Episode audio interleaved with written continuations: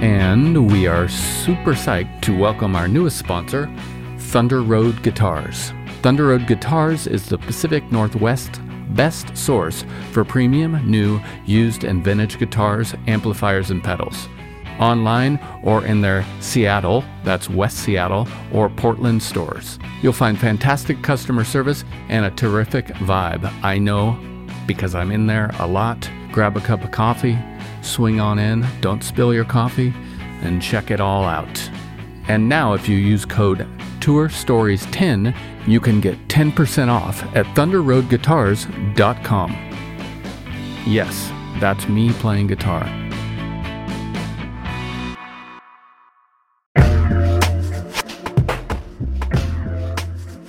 Hello, big news from our friends over at DistroKid. They now have an app. This app works on iOS and Android, of course, and it's available in the Apple Store and Google Play stores and all the stores where you buy apps. Go check it out. It's got a lot of cool features. You can upload new releases, you can get notified when you've earned royalties. Awesome. You can withdraw from the app via push notifications. A little dangerous for me, but rad. Anyways, go check it out. It's all at distrokid.com slash app. And don't forget, you can still get 30% off your DistroKid account by going to distrokid.com slash VIP slash tour stories. Have a great one. And we continue to celebrate our friends and partners over at iZotope, and we got some big news for you. The gold standard of audio repair, RX 11, is coming in May. In the meantime, you can buy RX 10 now on sale and get RX 11 absolutely free when it's released. Tour Story listeners get 10% off by using code FRET10. That's F R E T 1 0. All at izotope.com. That's I Z O T O P E.com. Caleb, hello. Joe. What's up? Hi. Hi. It's great to see you. I know. It's been a long time. Um, I have a memory of our last time. I want to know what your last time memory was. One of us is going to be wrong, but we also may n- neither Well, that's know the whether thing about- one of us is right or wrong. yeah, there's always two sides to every story, you know. Well As I'm put. fond of saying, I coined that term, you know. Yeah. I can't wait to hear your story. Okay. You ready for mine first? Yeah. Cuz I have to think of one too. I was playing a show in San Francisco with a band. I think it was the Shins. And I walked from wherever we played the show to the mission. And earlier the day, in that day, I think you said, Hey, I'm playing a show. Mm-hmm. And it was perfectly in between the mission and where I was playing. And I stopped by. I probably saw ring, good night. But Was it at the Independent? I don't think so. I have no idea hmm. where it was. I actually don't remember that. Yeah, I'm so sorry. That's okay. Do you think that since I don't remember it, maybe it didn't happen or do you think that I I don't think that, don't- but I think that's a possibility. Okay. I think it probably happened. I have Yeah. a bad, I kind of have a famously bad memory, Oh, actually. okay, good. Then it Yeah. happened. Yeah, probably did. Um, my last memory of you in person, I can't remember if it was on the Mr. Heavenly tour that I was on, or if it was with the Shins, which was around the same time, like 2012 ish, 2013. So I guess the last time I remember really hanging out was the Shins were playing in Santa Cruz, and I was living there Right. and uh you invited me along i invited my Basketball arena? yeah, it was like a rec center kind of thing yeah and it was Right. right in the center of town and Yeah. we were all like why is it there it's so strange Old basketball Um, arena. I don't want people to get the wrong idea. It was like the Nito mid century basketball arena. yeah it was like a hall it was like a basketball hall Yeah. like it was old fashioned Bas- basketball hall Yeah. you could tell i'm really into sports Basketball. It was like one of those newfangled basketball halls. Um, and I just remember going. We we went and had dinner, yeah. and it was really nice. I remember. And it was at the Red Room Yes. upstairs. That's right. The Red Room where I'm sure you can't do this anymore, but you used to be able to smoke cigarettes Like downstairs. well after the rest of the world banned smoking. in 2012 you still Yeah. could do it because I I still liked I liked going there. Yeah. Nothing like if you're from California and you're like I've never smoked inside of a building. The novelty of that, or if you're from California, you grew up in the 90s or whatever when they banned smoking everywhere. Right. Um, I just remember we had a really nice dinner I do too. and it was really pleasant. Yeah. It was like low key and pleasant. And I remember thinking that I had not really met James before. And I thought, wow, this is a really nice guy. He's not nice. I he was super nice to me. He was you know He's why? a dick. I remember because I was telling some story or something, and then I got lost in my own words um, because I was a little bit starstruck, probably to be honest. Yeah. And then and and I said something like, "Oh, it's just whatever. Don't worry about it." And he was like, he like looked me in the eye and was like, "No, go on. Oh. I'm interested," or something like really connected. And I was like, "Oh, okay." he wants to talk. I I do fondly remember that meal. That was fun. It was really fun. And James is not a dick. He's a sweet guy. He's really struck me as being one of the nicer people that I met at that level. You know what I mean? Sure. But you know what? I could tell you the story of the first time we ever encountered each other. Oh, good. I want to hear that because I've been wondering. Yeah. Just like okay. tour stories, like real tour stories. I mean, it's actually, I was just telling my friend about it because he's like, You're going on this podcast. I was like, Yeah. And, Uh, he's like, What are you going to say? I'm like, I don't know, but I do know. I will talk about this because the thing is, as a little context, I feel like we've crossed paths every once in a while. Yeah. on the road in different situations and throughout my time being a musician and it's always been every six years or so like Ah. clockwork Yeah. this would be i guess this counts virtually maybe Yeah. but so um the first time was in probably 2000 the year 2000 Yeah. and i was i was a teenager and i had a band like my first singer songwriter kind of band in san luis obispo where i'm from and there was this little place called the railroad cafe which was later run by a cult by this guy named lightning amen really? um yeah you could wikipedia him oh, It's I want to look that up. um and now it's this place called sally lou's um, I think that's a great uh, record title for the OCs. Just throwing that lightning out there. amen But go, continue. Yep. Um. Okay. So it's we're at the Railroad Cafe, and I got the great chance. Especially it's it's the year two thousand.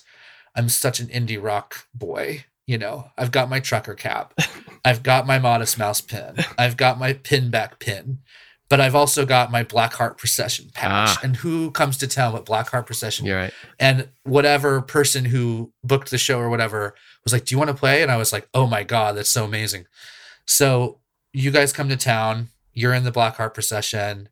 Uh, It's this tiny place. It's like 50 people could fit in there, maybe. And it, I mean, I played whatever. It was fine. It sounded incredible. And I just remember watching you and being like, "E- how is this human being hitting the drums so aggressively, but also in such tight control? Ooh. and it sounds good in this room. I mean, actually, my thoughts probably weren't that sophisticated because I was like 16. But No, I remember thinking something. Yeah, how is this handsome? Yeah. thin, There you go. Yeah. even You, you forgot a couple man, things. just really, just like so assertively, But gently. no, but gently, but firmly, um, just just finessing this drum kit. But no, I, I remember because I I actually have a memory of watching your kick drum pedal of this kind of Oh, weird wow. Neat.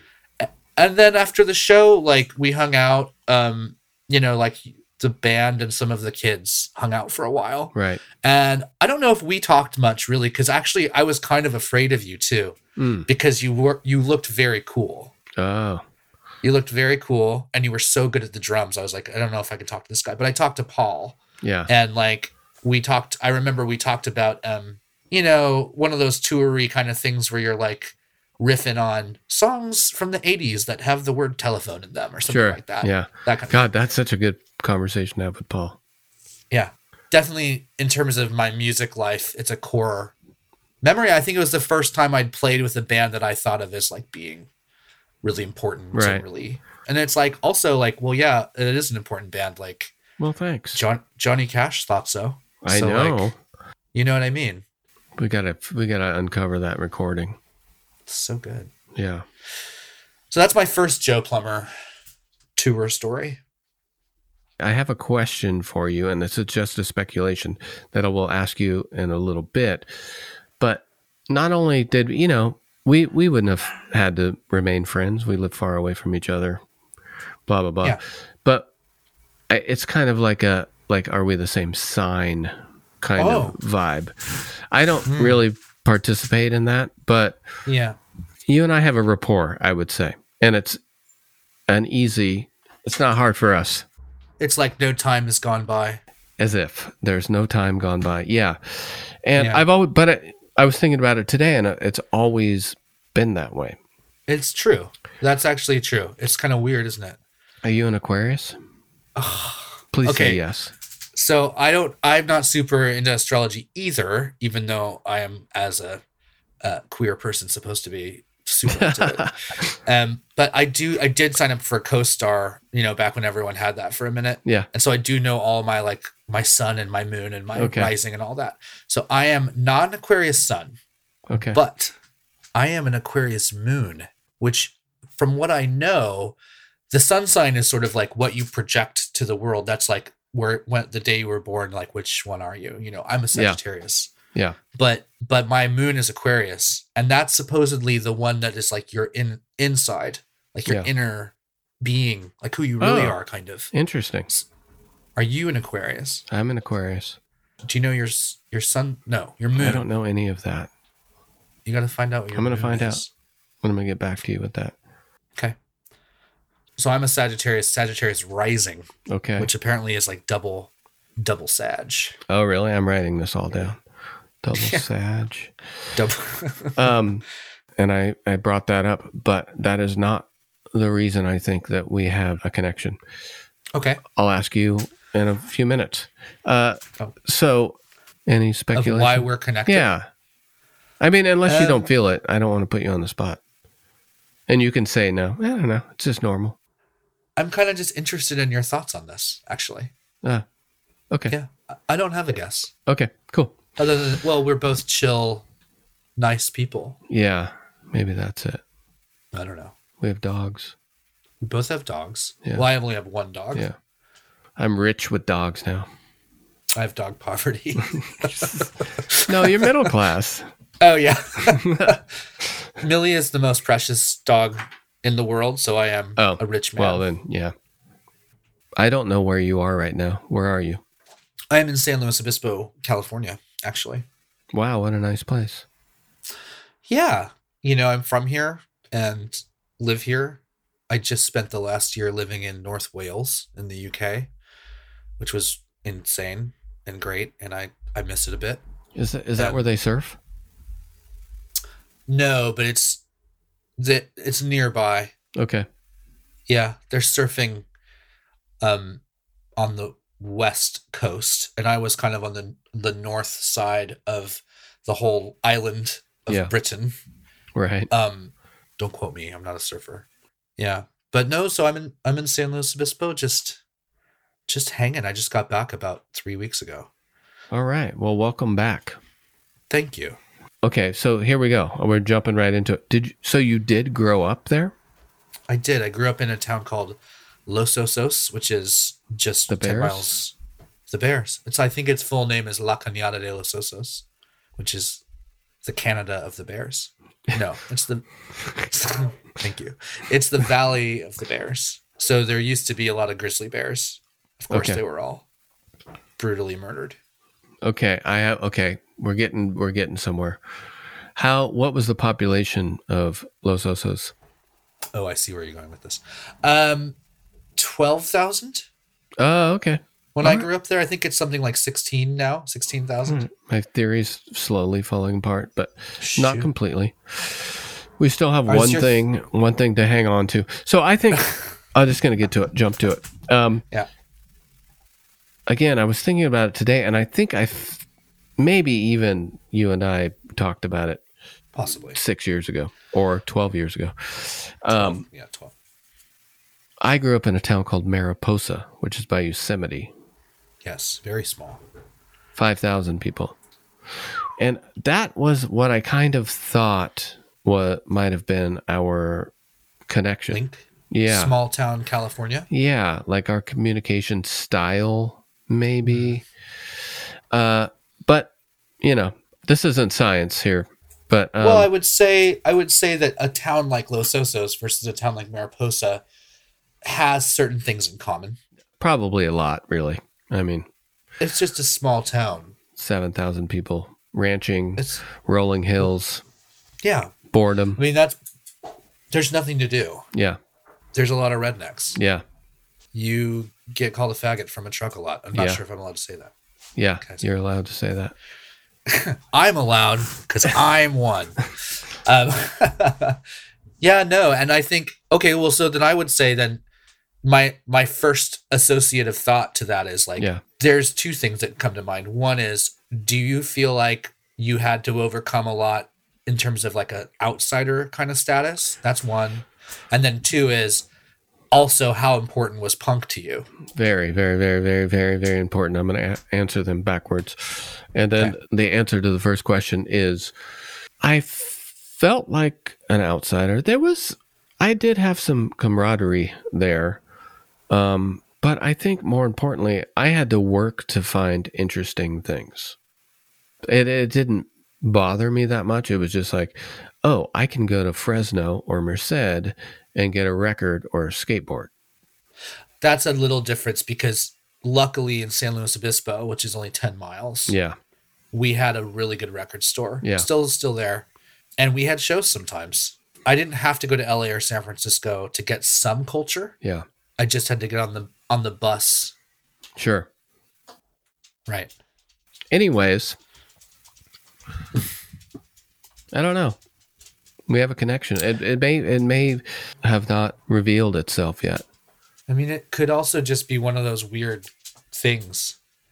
Uh you know Stephen King's fantasy series, the the Tower one. I don't read I him don't- that much, but I don't know. the Dark Tower. Oh, okay. Yeah, I know. in the Dark it. Tower series, there's this concept of um, like a, a group of people who are tied together across space and time kind of thing. It's like Ka. Oh. Maybe we're in the same Ka. Oh, interesting. K Ka, A, I think. yeah. And it's like we could be in the same Ka and a bunch of other people we kind of mutually know or like don't mutually Gosh, know. I love this. Isn't that cool? And it's just like Ah, it doesn't mean that you're really that like like you and I, like we're not wrapped up in each other's lives in any way. yeah. but we have this little connection and can talk Yeah. and stuff. And And for some reason, there's been a, some sort of magnetic power keeping us together on I some think- level. yeah, I think that happens in life, but I do think it happens a lot on the road and with musicians. Yeah. It's a very strange phenomenon. It's one of the magic bits that makes it worthwhile. Right. Yeah. Let's talk about your new record. Please. It's called Let's Look Back. And um man, I dug into it pretty heavily last couple days and I love it. Thank you. It's a it's I, I don't want to use the word indie. I don't know why. I don't care, but That's it's fine. it's it's a power pop record. It's a very lush power pop record. Um Thank you. That's what that is what I was going for. yeah. You're and the song arrangements are very interesting. Your vocal arrangements specifically are rad. It's it's word for word and it's the big stuff, even bridge verse chorus kind of stuff. But it really keeps the listener interested. And it's fun to also read your lyrics along with the record, which some records are good for that, and some aren't. This one is mm-hmm.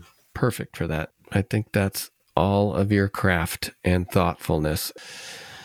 Um, the other thing about your record, and I often listen to records in cars. I often talk about this, but it's one of my favorite places to listen to the record. Mm-hmm. I can tell when a record carries an energy, and I was kind of having troubles describing it. And it has mm-hmm. a pop energy, which generally can, for me, can kind of keep me psyched and going. But there's a vibrancy to each and every song, and it's like sonic frequency, obviously structure. But your record was over twice while I was driving today before I was like, Dang. oh, I just listened to the record twice. There's an energy to it that I I, I can't find words for. That is Oh. Through every song though. It's not just you know one song. It's just keeps you involved. Well, thank you. I mean, I think I think a word I would use is fizzy. It's a bit fizzy. It is Like- fizzy. Yeah. I will just say that like I think a lot of what you're describing liking about the record, I want to attribute to a couple of different things. So I had a producer on this record for the first time. I've never done that. Mhm. Um, and I asked Zach from Rogue Wave to produce the record because I really respect him. I've known him for a long time as well from touring and stuff like that. Um, we've just been friends, and there's a few Rogue Wave records that I really love, and I admire a lot of what he does production wise or has done on his records vocally and textures. He's really good at achieving these textures and layering things in a certain way. And and it's not just Zach, it's also Pat Spurgeon from Rogue Wave, the drummer, Yeah. who's not just a drummer, he's also a keyboardist. Sure. Uh, amazing human being. yeah. But anyway, and Pat played drums on the record and also played keys and also played percussion and like probably like threw a, a microphone against a, you know, like piece of metal or whatever he does in his basement in Portland. But so having the pair of them working on the songs from the beginning of the project to the end, all the way through, Yeah. Was really special. And, you know, I want to just give credit where it's due. I think a lot of those things that you mentioned are 100% like their footprint on the songs that I wrote. Okay. And so I'm, I'm, I was just, I am a fan of the record too. And I feel like I could say that because, because I stepped back in some ways and watched them work and let them do some things. And it was like fascinating and weird. And I'd never done anything like that. But the result, I'm like, wow, this is beautiful. You know, I just want to talk about like that. The production of the record was as very important as like the songwriting Yeah. and the performing, which you know was me performing um, Pat on drums, and then my friend Adam Nash playing a lot of stuff, guitar, keyboards, bass sometimes. But yeah, I I really enjoyed working with that team. Oh, and the other thing too is sonically, I recorded this record with Ian and Jay Pellicci, Mhm. um, and I've worked with both of them on different things for like a decade. Everything I've released since about 2011 has been involved one or the other of them, at least on mixing, if Okay. not on like being in the studio. They're such a good team, and they run this studio called Brothers parentheses Chinese parentheses Recording Brothers Chinese Recording Yeah. in Oakland, which used to be called New Improved, and that studio was like um, where like Tune Yards recorded and people like that back in the day. Anyway, they're just so good at what they do, and the difference, you know, this like the difference of working with absolute pros in a really beautiful, good environment with great gear. And people like those those two also have been working with me long enough. They know me and they know what I do in the studio. And and they also like they're supportive in a way. You know what I mean? Like Yeah. I- they just like they're part of the little team I mean they're like part of my band in a way especially for the record so it was just such a team effort is what I'm trying to say is like Yeah. I had just the best, nicest, coolest people um work on the thing. It was great. Great experience. It sounds like the cohesion of a team. Everyone's just uh, all those people are so lovely. And I want to talk a little bit more about your process and, and specifically how you made this record. But um, first, where were you when you started writing these tunes? Were you in a state of looking back? What is Right. what does looking back mean to you? Well, to be honest, um the record didn't start out as being the thing it ended up being. So, the majority of the songs were written between 2020 and 2021. But I started writing a lot of the songs that ended up on the record right around when I signed to Kill Rock Stars. Okay. So I was writing songs with the idea that maybe I had a place for them. And I was coming out of a very long period of not writing. Okay. I haven't been in music for a long time, not in any serious way. Right. So the last, How long had it been? it'd been like eight years. Okay. Like my last serious quote unquote band that I, you know, was actually out on the road doing things ended in 2013. What band was that? It was called Churches with a U. Mm. but so it had been eight years. I feel like I I left music with kind of a bitter taste in my mouth, just in terms of it hadn't gone. I had I had a really good time, but it hadn't gone exactly where I wanted it to go, and you know how it is. It's hard. It's a grind. And I I took a lot of time off, and I did a lot of stuff, and I became a librarian, and I All right. I started working in a university and then I got another master's in English and have been in that world very much and like started writing poems and kind of developing this other life. So signing to Kill Rock Stars, which, you know, is its own story, was just like this huge, very strange to me, like turn of events where I was kind of done, you know, with music. I was still doing things here and there for fun Mm-hmm. and because I I need to write stuff, you know. But it was like so weird to think like, oh, I might be able to write for someone, you know, and make make some records again. And it was an amazing turn of events for me. Um, so yeah, the songs on the record are very much about, or they're very much written at that beginning point where it looked like there was this new chapter that I was not anticipating. Right.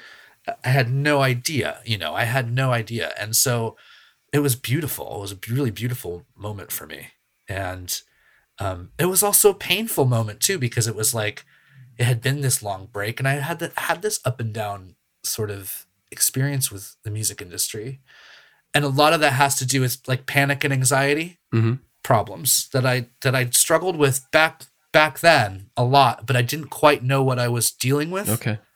And it was during that that eight year interim that I really handled that Ah. Okay. by going to lots of therapy Yeah. and figuring out why can't I get on an airplane. I don't know if you remember this about me, but I don't. That was no, like I didn't know that. that was a big thing for me that made being in a touring band difficult. I had a really hard time flying. I had a really hard time in cities sometimes even just being in a city would freak Yeah. me out. Um, which maybe that's some of that small town stuff. But you know, so I had figured all of that out and then miraculously, magically, you know, this new opportunity just showed Yeah. up right around when I had just like I'd handled it, you know Yeah. and then here you go here's another shot so i was writing songs from a place of like thinking about a listener actually Seems like it. You me. know. Yeah. yeah i was thinking like all right what what kind of album do i want to make in the future Yeah.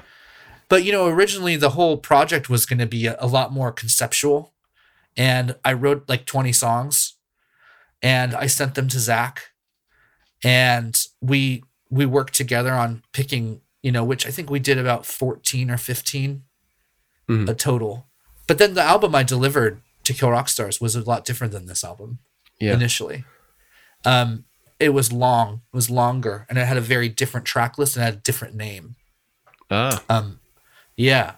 And the response was, this is all great, but have you thought that maybe this is one album and a couple of EPs? Yeah. And I and I thought about it for a while, you know, and I was like, I don't know. But this is also like one of the things that is really cool, um, coming from now like more of a writing practice, poetry and academic writing. Um, I never would have done this like in my music life, like 12 years ago or whatever. I never would have been like open to people talking about the music in this way, like being like, what if we did this? What if we did this? Like workshopping. Sure. And I'm so glad I have that because we talked it through and like came up with like, well, what really is in this group of songs and where do they belong in relation to each other? Just like you would do with like a book of poems. Like if you have an editor and you're like working with your editor, well, what what sequence works the best? Like I'm doing a PhD in po- poetry right now, and so like part of my PhD is a book of poems, and so I meet with my advisor and we talk about the sequence of things and we talk about what fits and we talk about what lines fit and what doesn't fit and what could be revised, all of that. So I had that process a bit with Slim Moon himself, like t- talking through, which was, I'm like, well, y- you definitely, you definitely know what you're talking about. so I'm, I'm like, I'm, I'm happy to listen to you. And like, so then, you know, let's expand this idea of a team. It wasn't just the people producing the music too. Like Kill Rock Stars was helping me craft this record. And that's that was an interesting exercise. And you know, a couple of the songs that ended up on the record, like Christmas California, I wrote that song in 2011 actually. Yeah. So that's an oldie. Yeah. Um You re-recorded another one. yeah, we just did another draft where I thought this is a really good song, but I think, you know, I thought and Zach thought like we could do this better. And I I am like a huge fan of the idea that like this idea that no form is final. Mhm. I'm happy to mess with things. I'm happy to like try any old song in a different way. I do this with my poetry a lot. I'll publish it a poem in a journal and it'll be very different in my chapbook and then if it makes it into a collection, you know, it might be different again.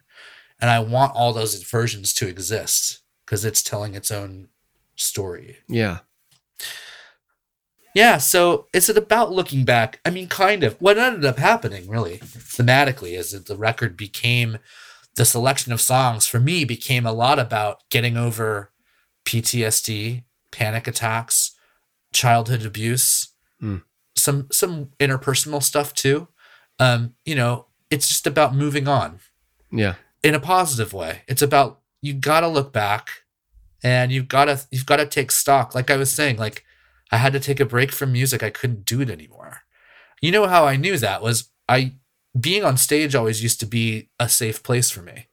Nothing bad really happened to me, which is lucky. Like I never had stage fright or anything like that. Yeah. But in the last year of churches, um, I started having panic attacks while playing. Oh God.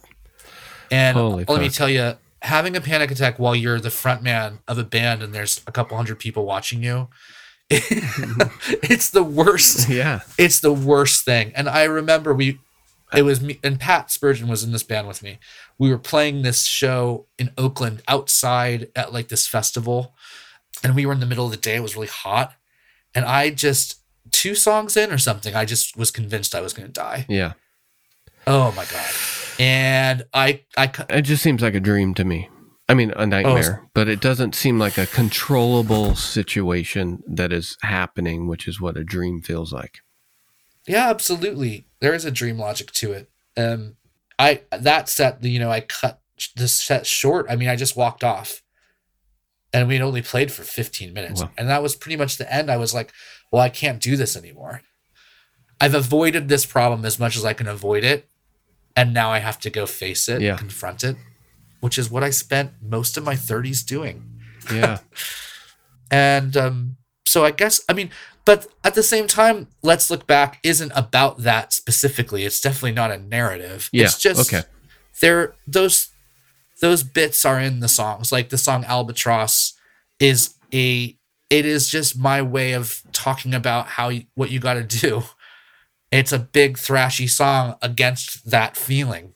Yeah. and looking at looking at panic anxiety as this other being and you've got to like let it do its thing.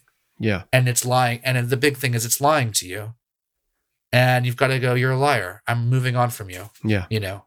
And and to Albatross, I think I I took the words in that song as taking back the power of just kind of a bullshit notion, a superstition, right? totally And I I just love that idea, and I really love to rail against superstition sure because it's garbage. i mean yeah it, it is i mean magic is cool and real Yeah. and but also like the other side of it where you feel cursed or you feel whatever and mm, maybe there's something and it you know you you get you do get to decide at a certain point if you're going to subscribe to that or not and i think some people have a harder time with it than others yeah, I would I would assume so. Yeah. yeah so it's uh, good to be kind but like yeah you gotta just you really do have to call bullshit Yes. um, I'm gonna play Albatross. Cool with you? we like it Here we go.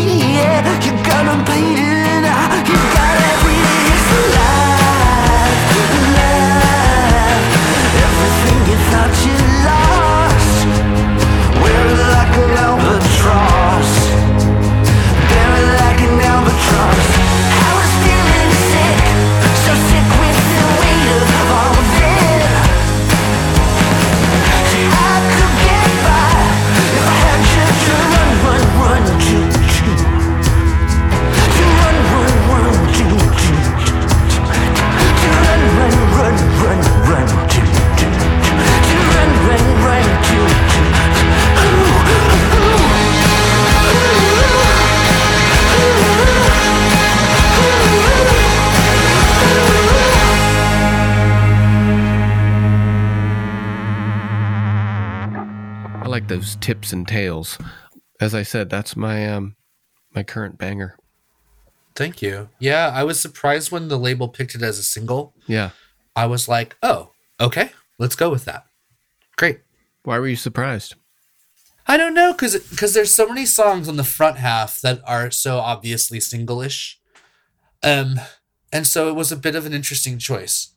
Um, so I don't know who's who really pushed for that one, but I I think it was cool. Uh, We certainly recording that song, the sonic ingredients are really interesting. Like especially the bass, we worked a lot on the bass sound, which has a lot of like interesting chorusy. There was some there were some talks of Nevermind, of course, Yeah. like how to try to achieve some of that in a different glossier way Yeah. um, and that the sound at the beginning is just me um, you know the thing you can do where you like reverse scream Yes. i was just doing that into my phone Oh. so some of those sounds were just i mean it was us messing around which was cool this is another reason like i know people record at their houses and it's really comfy and that's great and i do too sometimes Sure. but it was cool to be in the studio environment all together for like a solid week Oh yeah. doing doing the basics and then trying to flesh out some of the songs like we got to sit around and talk and make weird noises together Yeah. Grandpa here That's still fun. likes the studio. grandpa yeah grandpa Uh. as um, a fellow almost grandpa i i i too like it I I mean, but I also just record. All I record all over the place. I and I like Yeah. the studio. It's great. it's fun I like recording sound checks on stage. That's one of my Yeah. favorite recording environments. But um, to the idea of recording in a studio, I want to hear a little bit about your process or the specific process. You, did you go in with? Was it your kind of standard thing? It's like here's my tunes.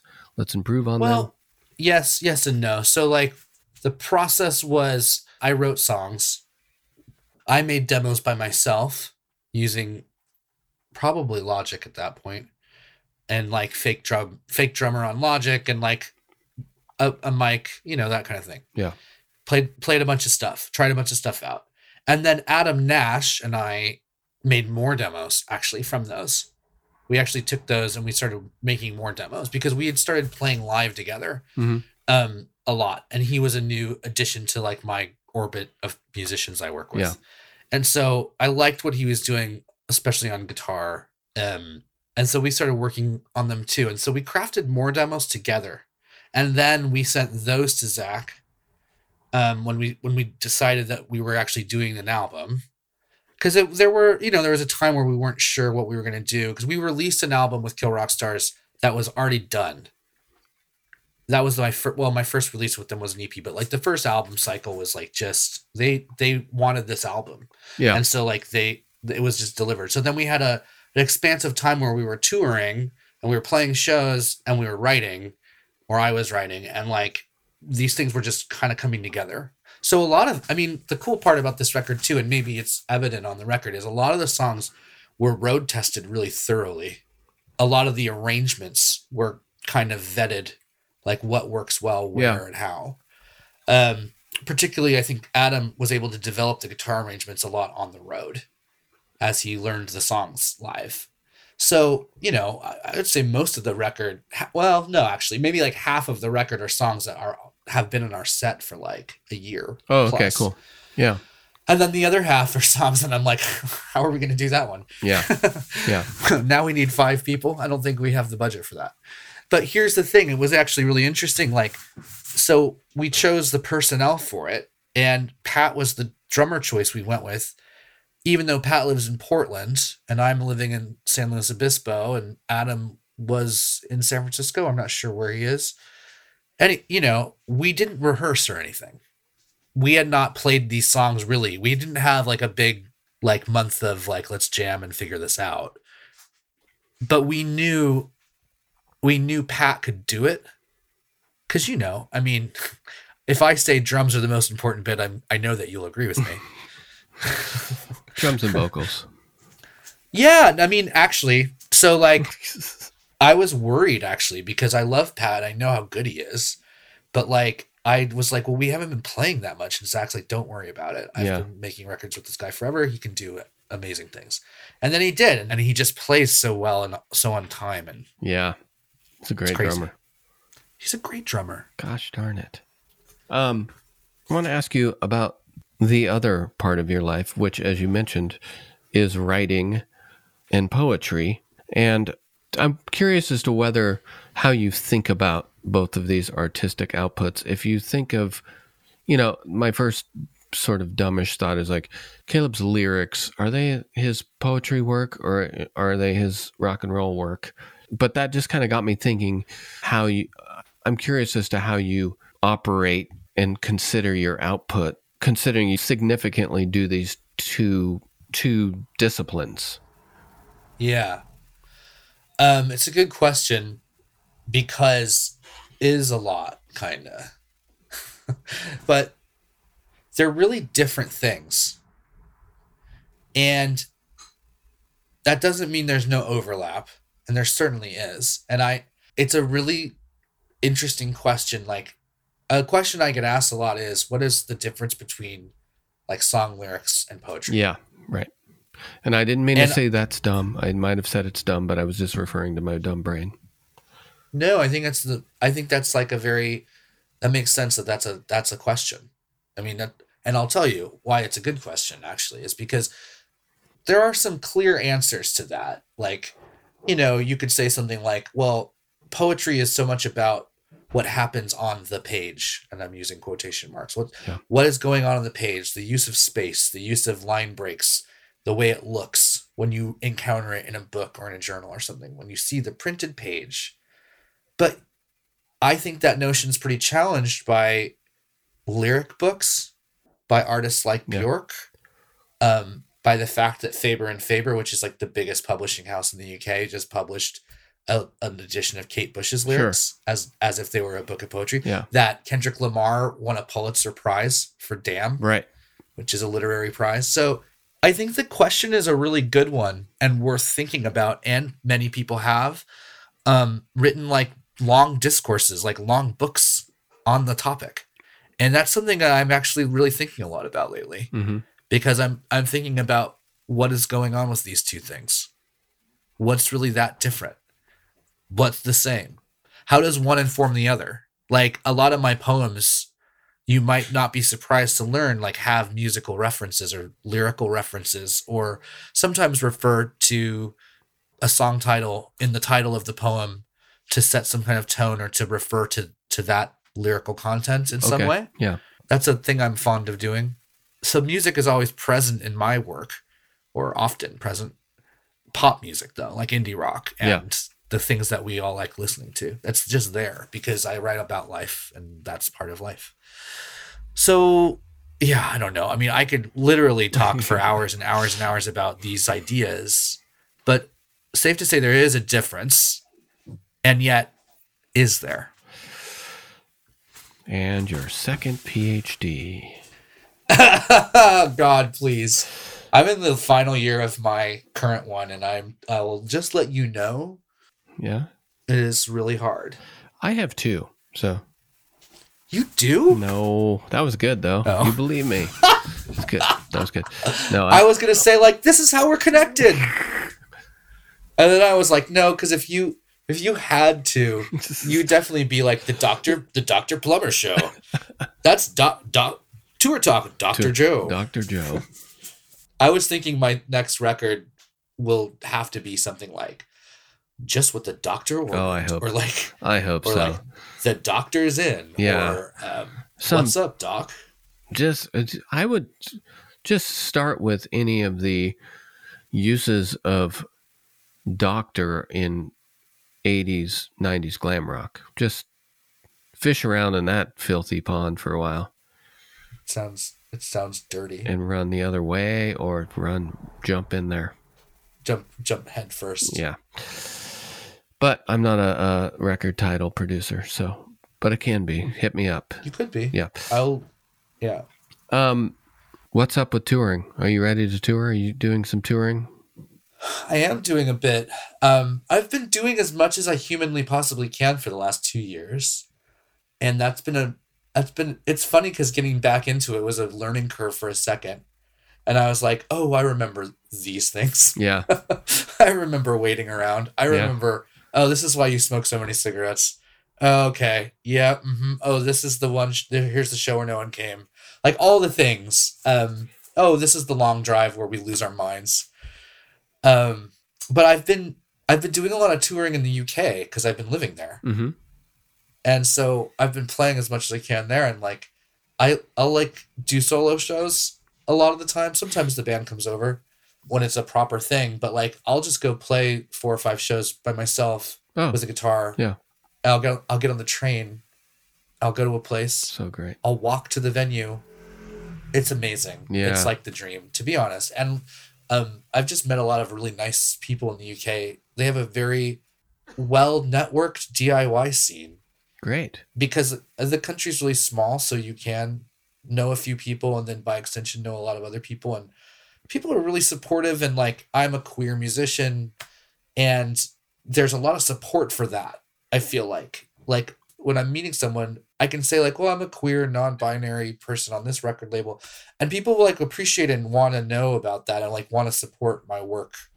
And I think that's really cool. And I felt I've just played a lot of great venues with a lot of really good promoters, with a lot of really cool, mostly punk bands uh-huh. that are just like with it and they know what's up and they're like just the greatest people. I mean, I won't, I'm tempted to like shout out a bunch of them, but like I just will say generally, I've been having a great time touring in the UK. It's a totally different, as you know.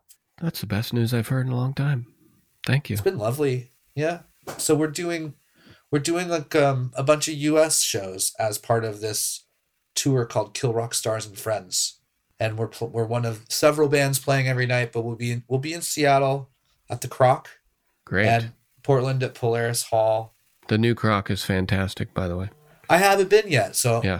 that's the other thing too. I think you could probably appreciate this is like coming back into music, and a lot of stuff is gone. Yeah. The ecosystem's totally changed. Yeah.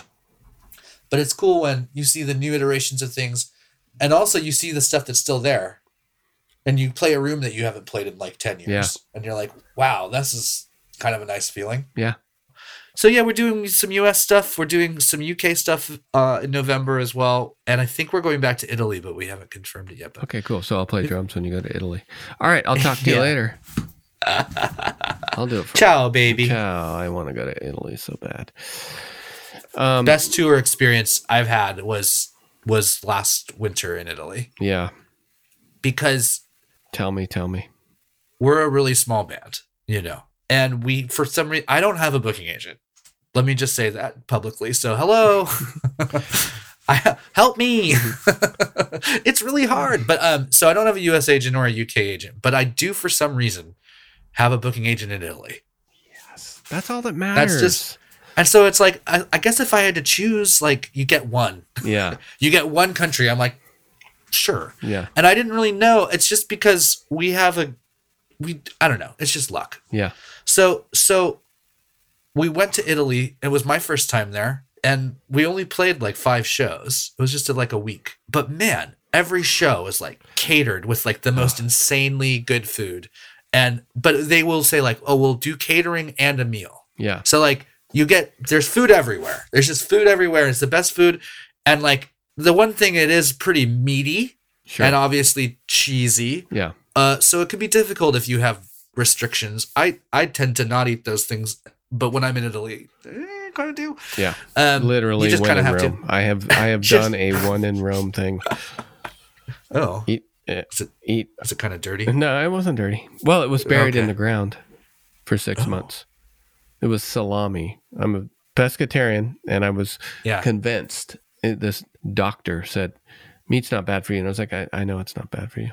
The look in his eyes, he was like, "It's been buried in the ground. We've been waiting." It was part of a festival. It wasn't just like celebrating Joe Plummer, and he was just pleading with me. And I love salami. I just don't eat it. Yeah. Right. It was so fucking good. But don't you think also in Italy, like in places like that, where the cuisine is so important to them? I felt this is how, how I felt because I was trying to kind of toe the line between these things because I I don't I don't ever eat mammals. Period. That's like my one thing. Yeah. I just don't eat them. Um, I partake of their milk though, Yeah. but I don't eat the flesh of the mammal. So I was getting the sense that like by saying no to things, it was hurting people's feelings It is. and these are people that are hosting you Yes. and they totally so i just was like okay it's a week whatever and then i was like oh this is it's so good Yeah, it's so good so that experience but like it was not just like the food the people the crowds there like the people the promoters did their job people came. Yeah. and they're so good and they're so nice and they're so attentive and sometimes a little crazy and you play really late at night. There was this time we were in this place um in the south of italy san marino san marino? Hmm do you remember what it was called? My partner's in the other room. San Salvo Marina. Sal- san salvo marina. Mhm. anyway and we didn't start playing until like midnight.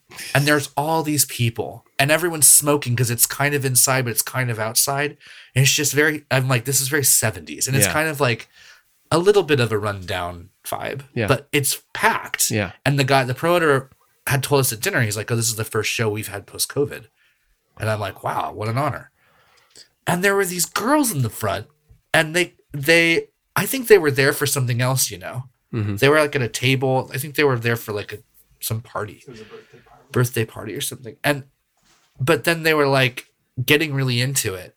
And then my name is above us or whatever caleb. And they started just going caleb caleb! And like yelling caleb caleb! like throughout the whole set. So like i mean they were just having a laugh but like it was just this moment where i was like yeah okay. Italy's italy's pretty good. Okay. It's the well, best. Again, um, so all i have to do to get you to play drums with me is to invite you to italy. Yep, that's it. Um, okay. Well, I'm gonna hopefully uh, see some of these shows and see you. Let's let's let's reduce the six years. This is I'm trying to be realistic here to three, excluding Yeah. this year because now we've seen each other and I want to see you play these Yeah. songs. So yeah i think it's november 1st in seattle okay, I'll be just here. fyi Great. Let me know if you need anything. But I'll see you Okay. um, on November 1st in Seattle. Congrats on the record. Thanks very much. Thanks for having October me show. 13th. KRS. Kill Rock Stars. Kill Rock stars. Okay, man. It was great to see you. Go have a great practice. Bye. Bye.